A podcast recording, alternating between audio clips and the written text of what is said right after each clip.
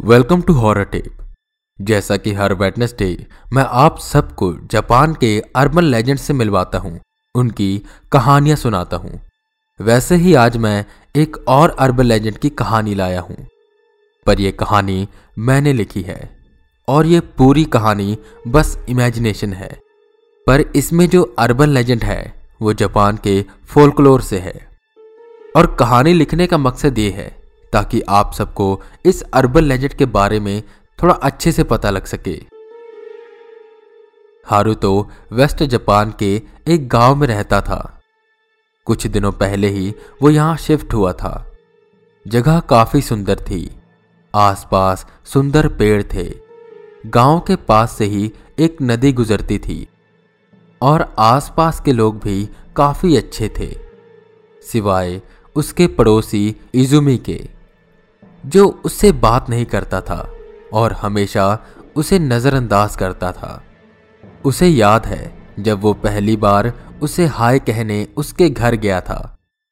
पहले तो इजुमी ने उसे काफ़ी अच्छे से बुलाया, उससे बातें भी की, पर जैसे ही उसे पता चला कि वो उसका पड़ोसी है और उसके बगल वाले घर में रहने आया है तो उसका रवैया एकदम से बदल गया और ऐसे बात करने लगा जैसे उससे वो कुछ छुपा रहा है।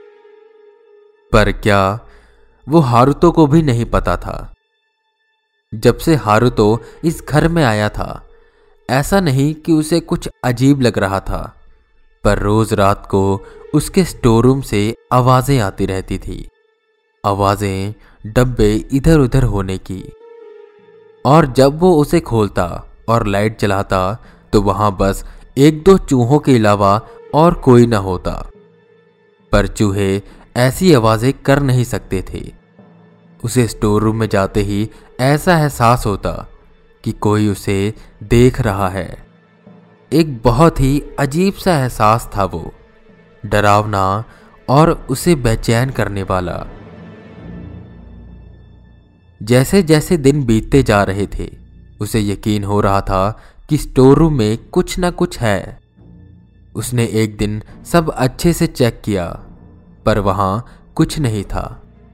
उसने स्टोर रूम में ताला लगा दिया, पर फिर भी रात को वहाँ से आवाज़ें आ रही थी। डब्बे कोई इधर उधर कर रहा था। थक हार कर उसने दरवाज़ा खोला, पर वहाँ कोई नहीं था। तभी उसने दरवाज़ा बंद करके फिर एक झटके से दरवाज़ा खोला। कि उसे कुछ हलचल दिखी, पर फिर वो शांत हो गई। उसे कुछ समझ नहीं आया।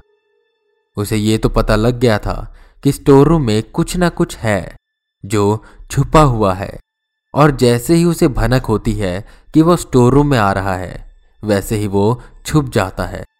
तो उसने दिन में छुपके से दरवाज़ा खोलने की तरकीब सोची। अगले दिन वो चुपचाप बैठा हुआ था। जैसे ही स्टोर रूम में डब्बों के हिलने की आवाज़ आई, वो दबे पाँव स्टोर रूम के पास गया। आवाज़ें आ रही थी। हारुतो ने रात को स्टोर रूम का दरवाज़ा लॉक नहीं किया था, ताकि वो एक झटके से इसे खोल सके। और हुआ भी कुछ ऐसा ही। हारुतो ने एक झटके से दरवाज़ा खोला, और जो वो देख रहा था, उस पर यकीन कर पाना एक तरह से नामुमकिन सा था। स्टोर रूम के बीचों बीच, एक छोटे से कद की बूढ़ी औरत उकड़ू बैठी थी। झुर्रियाँ पूरे चेहरे पर थी, जो उसे और डरावना बना रही थी। हारुतो को देखते ही वो चौंक गई और ज़ोर से चीखते हुए छलांग लगाने लगी। वो हारुतो की ओर लपकी। हारुतो डर गया और सीधा भागकर बाहर निकला। वो अपने पड़ोसी इजुमी के पास पहुँचा और उसे सारी बात बताने लगा, जिस पर इजुमी ने कहा अच्छा तुम्हें पता लग ही गया। क्या? मतलब तुम्हें पता था उस स्टोर रूम में भूत है, और तुमने मुझे फिर भी नहीं बताया?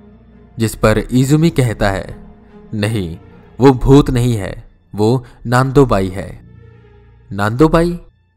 हारू तो हैरान हुआ, पर यह कैसे हो सकता है? मुझे लगा वो बस कहानियों के पात्र हैं। नहीं, वो सच में होते हैं, और वही तुम्हारे घर के स्टोर रूम में है। मुझे ये बात पता थी, क्योंकि जो तुमसे पहले यहाँ रहता था, उसने मुझे ये बात बताई थी, और मैं तुम्हें बताना नहीं चाहता था। और अब मैं आपको नांदोबाई के बारे में थोड़ा कुछ बताता हूँ। नांदोबाई या कहें नांदो बाबा, वेस्ट जापान में होते हैं, और कहा जाता है कि स्टोर रूम में छुपे हुए रहते हैं। इन्हें अकेले में रहना पसंद है, इसलिए वो स्टोर रूम में रहते हैं, जहाँ ज़्यादा कोई आता जाता नहीं, और स्टोर रूम कभी कभी ही खुलता है। इंसान के वहाँ आते ही वो कहीं छुप जाते हैं। वो इंसानों को नुकसान नहीं पहुंचाते। वो बस एक कोने में रहते हैं, और अगर कभी गलती से इनका इनकाउंटर इंसान से हो जाता है तो वो चीख कर उनके सामने कूदने लगते हैं। और उसे डराने की कोशिश करते हैं, ताकि वो उसे नुकसान ना पहुँचाए। बिल्कुल ये ठीक वैसा है कि वो इंसानों से डरते हैं और इंसान इनसे। कुछ जगहों में यह भी कहा जाता है कि नांदो बाबा न्यूबॉर्न बेबी को चुराती है, पर यह सिर्फ़ एक कंफ्यूजन की वजह से है, क्योंकि कई लोग नांदो बाबा और यामाउबा में कंफ्यूज हो जाते हैं।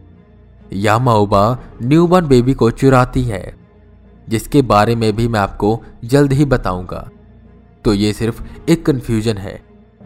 बाकी नांदो बाबा इंसानों को कुछ नहीं कहती, और आगे की कहानी ऐसी है कि हारुतो को पता चल चुका था कि उसके घर में नांदोबाई रहती है तो वो कुछ नहीं करता। बस उसने स्टोर रूम में जाना छोड़ दिया। आवाज़ें आती थीं पर अब उसके साथ रहने की उसे आदत हो चुकी थी। आई होप आपको यह एपिसोड पसंद आया होगा, और अगर पसंद आया है तो इसे अपने दोस्तों के साथ शेयर करें। हॉरर टेप को फॉलो करें। मैं वीके रावत फिर मिलूँगा आपको एक नए एपिसोड के साथ। तब तक के लिए बने रहें हमारे साथ, और सुनते रहें हॉरर टेप